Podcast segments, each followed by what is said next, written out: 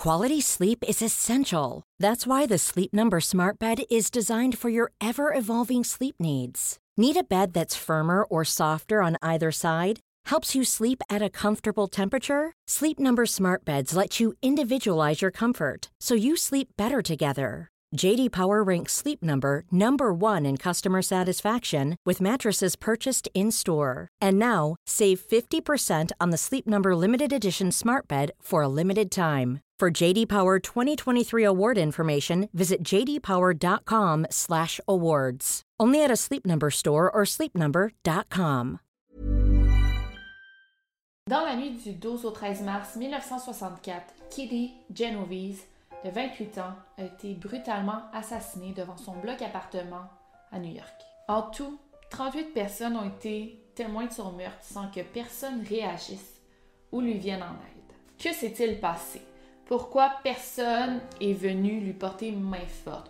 Pourquoi personne n'a appelé la police alors qu'elle criait littéralement au meurtre? C'est ce qu'on va voir aujourd'hui, puis on va voir que c'est pas simple que ça. Allô Internet, aujourd'hui je vais vous parler d'une histoire complètement folle, complètement tragique. C'est très probable que vous la connaissez déjà parce que c'est un genre de classique dans le true crime, mais aussi dans la sociologie, dans la psychologie. Euh, on en parle souvent, soit le meurtre de Kitty Genovese. Cette histoire est très connue, mais elle est aussi très honteuse. J'ai choisi cette histoire parce que je partais à New York euh, en voyage. En fait, je viens de revenir de New York. Et euh, je voulais aller visiter les lieux, c'était comme sur ma to-do list. Et moi, je suis pas très fan du dark tourism. C'est pas mon genre de faire ça. Je trouve ça quand même irrespectueux. Des fois, il y a même des autobus, des tours organisés pour aller voir des lieux de meurtre. Vraiment pas mon genre. Je l'ai fait très discrètement. Je vais quand même vous amener avec moi et voir où a eu lieu l'endroit du meurtre comprendre comment ça a pu se passer, ce meurtre-là, comment il y a des gens qui n'ont pas euh, réagi. Et euh, là, je comprends un petit peu mieux en voyant où ça s'est passé. Et ben, je comprends plus ou moins. En fait, euh, bon, mais en voyant les lieux, ça me fait de quoi, puis j'en parle un peu. Je reviendrai à la fin de la vidéo, mais je suis contente d'être allée. J'ai fait ça discrètement, avec beaucoup de respect. Je pense que personne qui s'est rendu compte que j'allais là pour ça. Même euh, mon chum qui est avec moi était là, là, euh, arrête d'être gêné, tu peux filmer. Là, on est à New York, personne ne va s'en rendre compte, tout le monde s'en fout.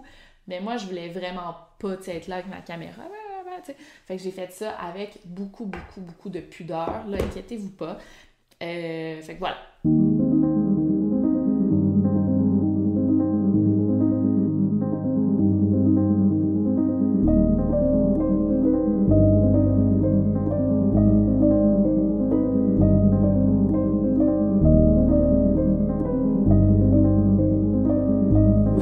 Podcast Over and Out.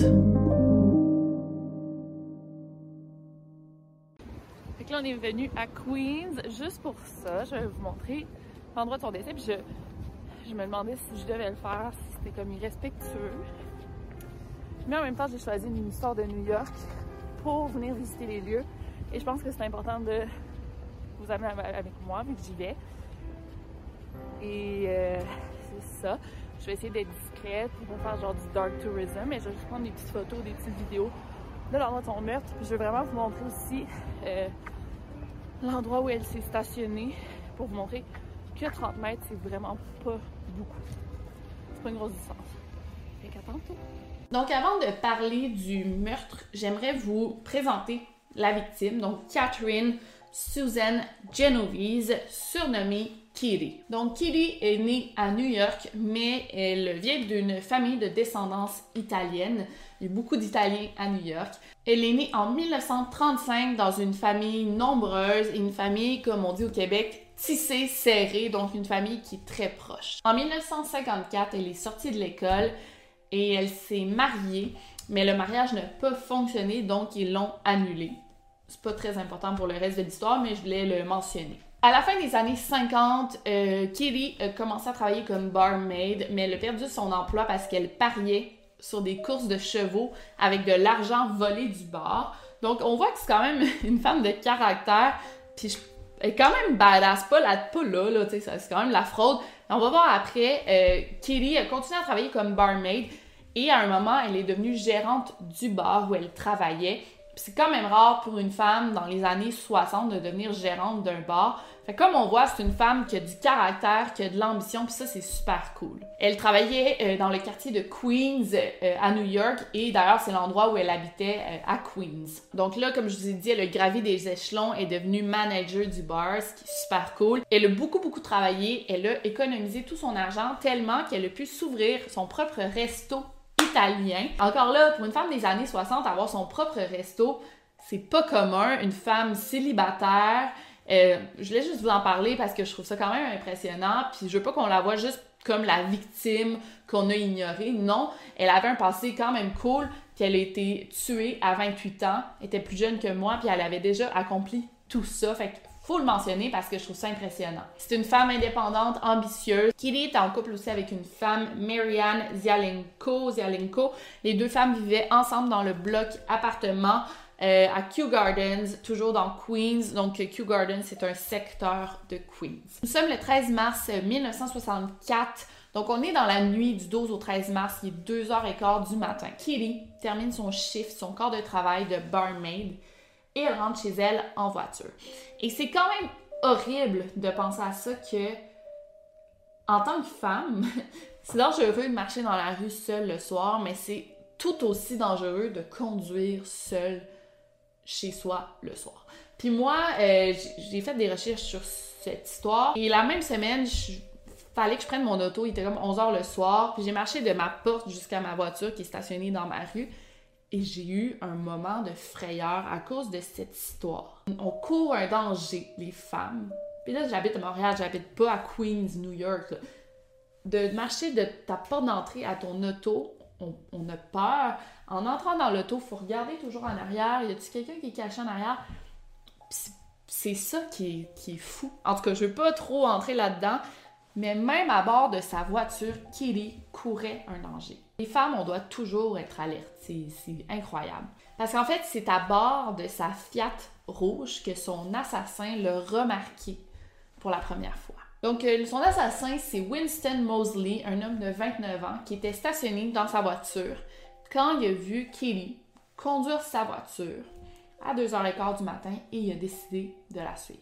Kitty est arrivée chez elle à 3h15 du matin environ elle s'est stationnée, comme elle le faisait à chaque soir. Elle s'est stationnée dans la station de métro qui est à 30 mètres de chez elle. C'était son stationnement, son parking habituel.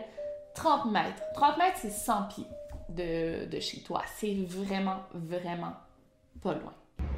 Donc là, il y a la station juste ici, puis juste pour vous donner une idée, c'est exactement ici qu'elle habitait.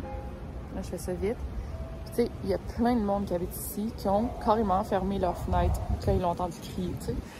Puis là, on marche puis depuis tantôt, puis on a vu comme aucune plaque commémorative de son meurtre. Peut-être qu'ils font ça pour pas qu'il y ait trop de tourisme, touristes, mais je sais pas, je trouve ça triste. Maintenant, je mettrais un petit quelque chose en mémoire de son meurtre parce que c'est quand même un meurtre super célèbre. C'est ce que je dis. Mais ouais, c'est vraiment juste 30 mètres. c'est tellement pas long, là. Tu traverses la rue puis t'es arrivé chez elle, genre tu marches sur le trottoir, t'es arrivé chez elle. Bien sûr, en apercevant un homme qui marchait vers elle d'un pas décidé, Kitty s'est mise à courir vers sa, porte d'entrée. Winston s'est aussi mis à courir. Kitty n'a malheureusement pas été assez rapide parce que Winston l'a attrapé et l'a poignardé deux fois dans le dos. À ce moment, Katie a crié à l'aide. Elle a crié Oh mon Dieu, il m'a poignardé, aidez-moi. Plusieurs voisins l'auraient entendu crier. Mais à ce moment-là, c'est pas tout le monde qui savait que c'était un appel à l'aide. Donc, il n'y a personne qui est venu lui porter secours. Il y a juste un voisin qui a réagi, Robert Moser.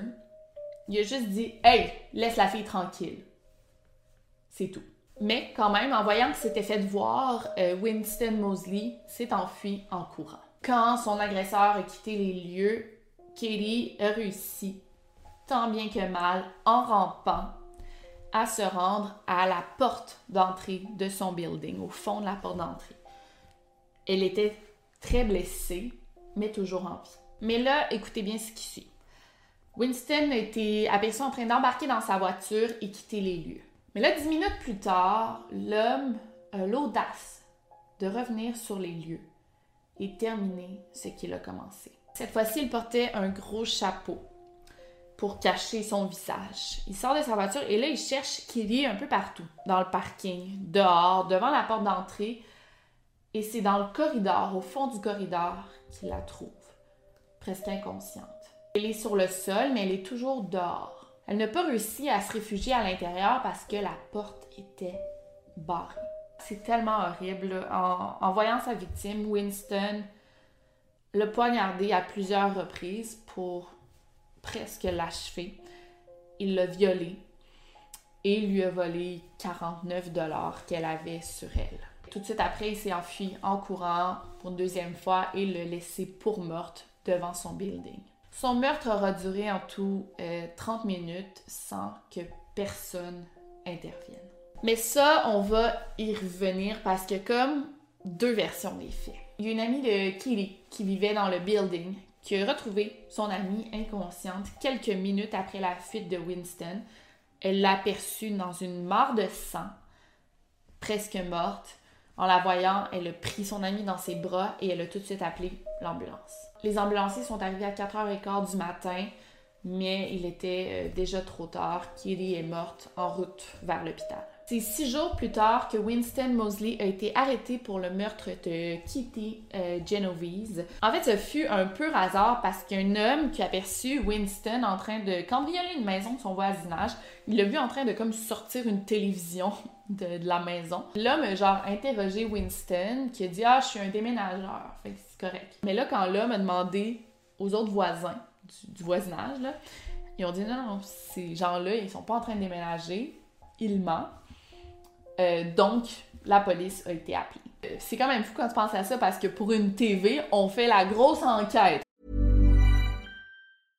Imagine the softest sheets you've ever felt. Now imagine them getting even softer over time. That's what you'll feel with Bowl and Branch's organic cotton sheets. In a recent customer survey, 96% replied that Bowl and Branch sheets get softer with every wash. Start getting your best night's sleep in these sheets that get softer and softer for years to come. Try their sheets with a 30-night guarantee. Plus, get 15% off your first order at bowlandbranch.com. Code BUTTERY. Exclusions apply. See site for details. Quality sleep is essential. That's why the Sleep Number Smart Bed is designed for your ever evolving sleep needs. Need a bed that's firmer or softer on either side? Helps you sleep at a comfortable temperature? Sleep Number Smart Beds let you individualize your comfort so you sleep better together. JD Power ranks Sleep Number number 1 in customer satisfaction with mattresses purchased in-store. And now, save 50% on the Sleep Number limited edition Smart Bed for a limited time. For JD Power 2023 award information, visit jdpower.com/awards. Only at a Sleep Number store or sleepnumber.com. On, on interroge Winston, on demande aux voisins, on fait la grosse affaire. Mais quand une femme se fait poignarder, il n'y a personne qui parle, en tout cas. Puis là, les voisins sont intervenus. Euh, avant que la police arrive sur les lieux, ils ont comme bloqué la voiture de Winston. Je pense qu'ils ont brisé une pièce sur la voiture pour pas qu'il puisse s'enfuir. La police est arrivée sur les lieux et là, Winston a été prise en flagrant délit. Et là, quand la police a interrogé Winston, ils se sont rendus compte que la description matchait parfaitement la voiture de l'assassin de Kitty Genovese, qui était une Chevrolet Corvair blanche. On a amené Winston Mosley au poste de police où il a avoué avoir tué Kitty Genovese mais pas seulement elle, il aurait tué aussi deux autres femmes. Quelques semaines plus tôt, on avait trouvé le corps de Annie Mae Johnson dans son appartement. On lui avait tiré dessus, mais on savait pas c'était qui son assassin. Et il avait aussi tué euh, Barbara Kralik de 15 ans quelques mois plus tôt. Et en plus de ça, il avait fait 30 à 40 cambriolages. C'est fou. Et selon les psychiatres qui l'ont comme euh, analysé apparemment aussi qu'il serait euh, nécrophile, donc il y aurait une attirance euh, pour les cadavres. Donc on avait clairement affaire à un tueur en série.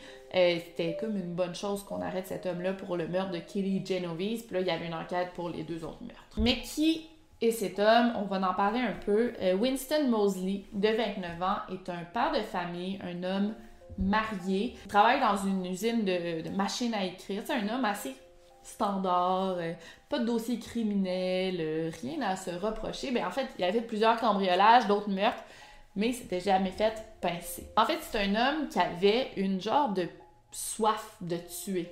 Il aimait ça, euh, il tuait pour le plaisir, il avait une pulsion de tuer. Et la soirée, justement, que tué Kelly, il est juste sorti de son lit pendant que sa femme dormait et il avait envie de tuer. Donc, il est sorti pour trouver sa victime il choisissait normalement des femmes, justement, parce que selon lui, c'était plus facile à tuer. Euh, les femmes se défendaient moins. Donc, cette nuit-là, dans la nuit du 13 au 14 mars, euh, à 2 h du matin, il est sorti de son il a conduit jusqu'à Queens pour trouver sa prochaine victime. Donc, Kitty était juste genre au mauvais endroit au mauvais moment, malheureusement. Le procès pour le meurtre de Kitty a eu lieu le 8 juin de la même année. Euh, il a été euh, reconnu coupable malgré le fait qu'il a plaidé non coupable pour cause de folie. Il a été condamné à mort, il est allé en appel, il a gagné. Donc, il a juste été condamné, il a été condamné euh, à la prison à vie sans possibilité de libération. Et euh, il a euh, vécu en prison de genre 30 ans à 81 ans, où il est mort en prison. Il est mort, ça fait pas si longtemps, il est mort en 2016. Il aura passé en tout 52 ans en prison, puis ça fait de lui le prisonnier qui aura passé euh, la plus longue sentence dans la prison de New York. Il a déjà dit en entrevue que euh, le meurtre qu'il avait commis, c'était une affaire de minutes, alors que lui, la personne s'était fait attraper, souffre pour toujours en prison. Pauvre homme, hein? pauvre homme, on a de la pitié pour lui. on va revenir au meurtre de Kitty Genovese.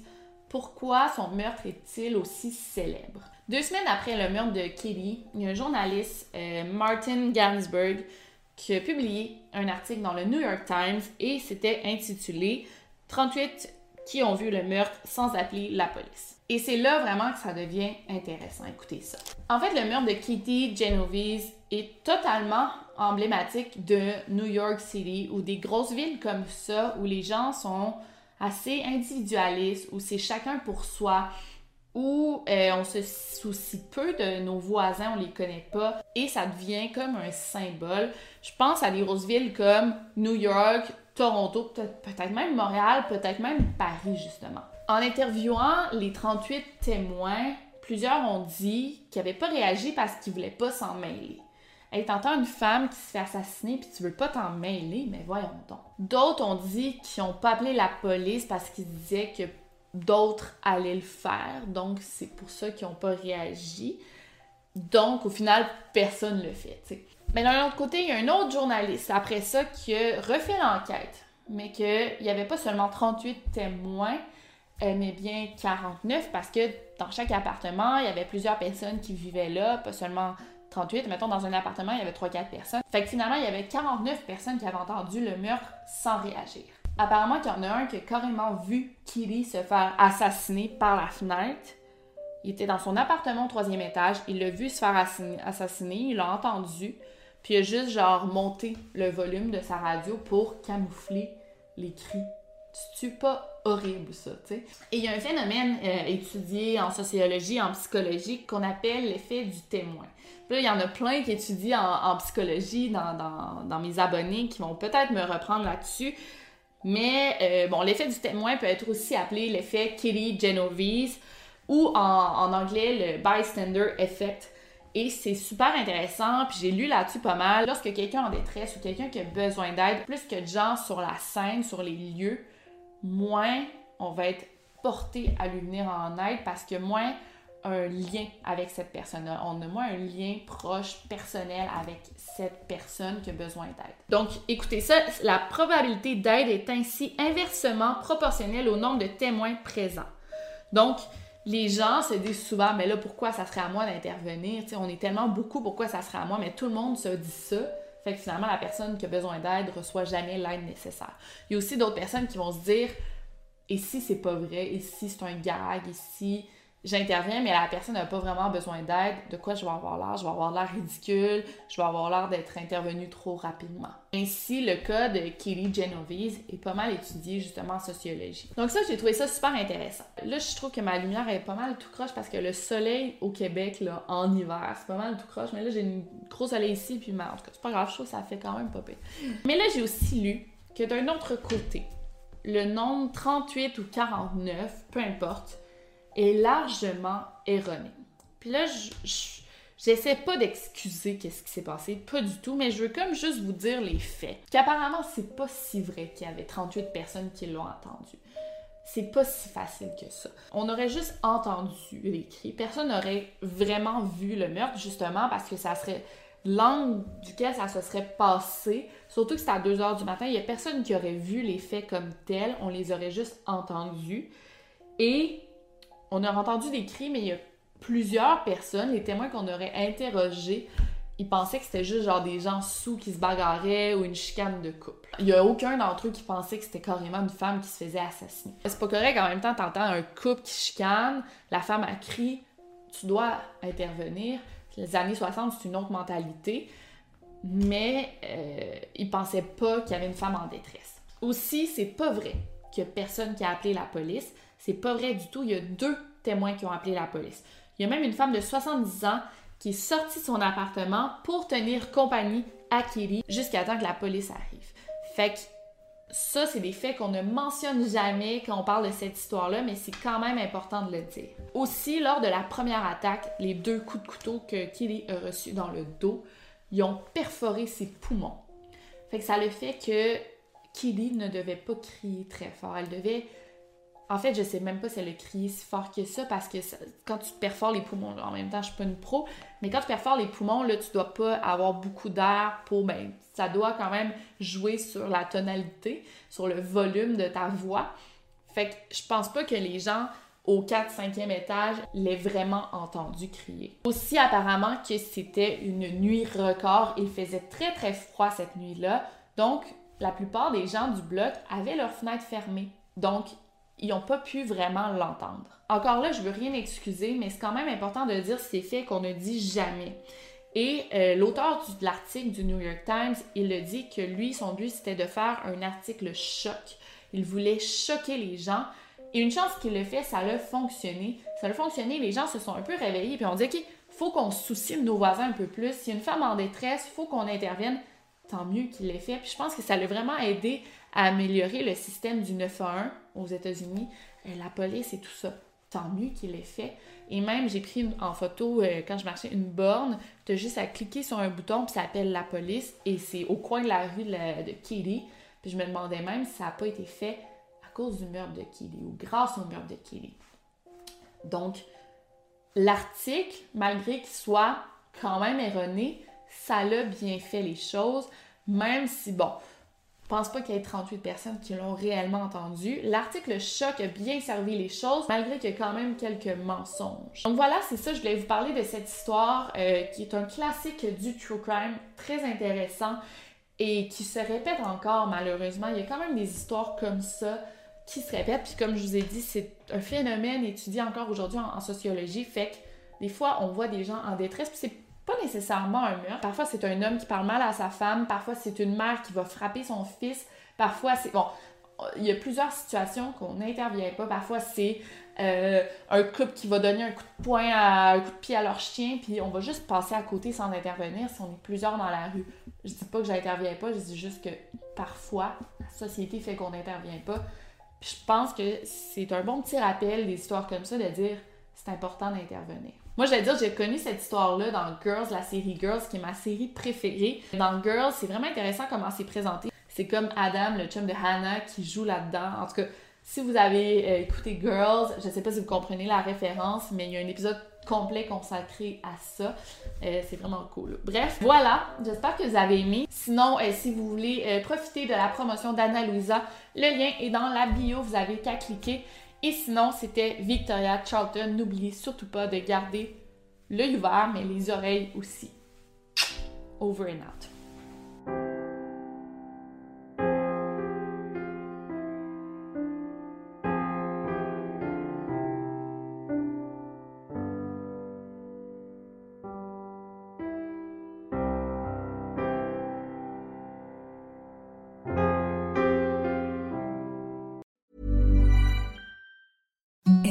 The softest sheets you've ever felt. Now imagine them getting even softer over time. That's what you'll feel with Bowl and Branch's organic cotton sheets. In a recent customer survey, 96% replied that Bowl and Branch sheets get softer with every wash. Start getting your best night's sleep in these sheets that get softer and softer for years to come. Try their sheets with a 30-night guarantee. Plus, get 15% off your first order at bowlandbranch.com. Code BUTTERY. Exclusions apply. See site for details.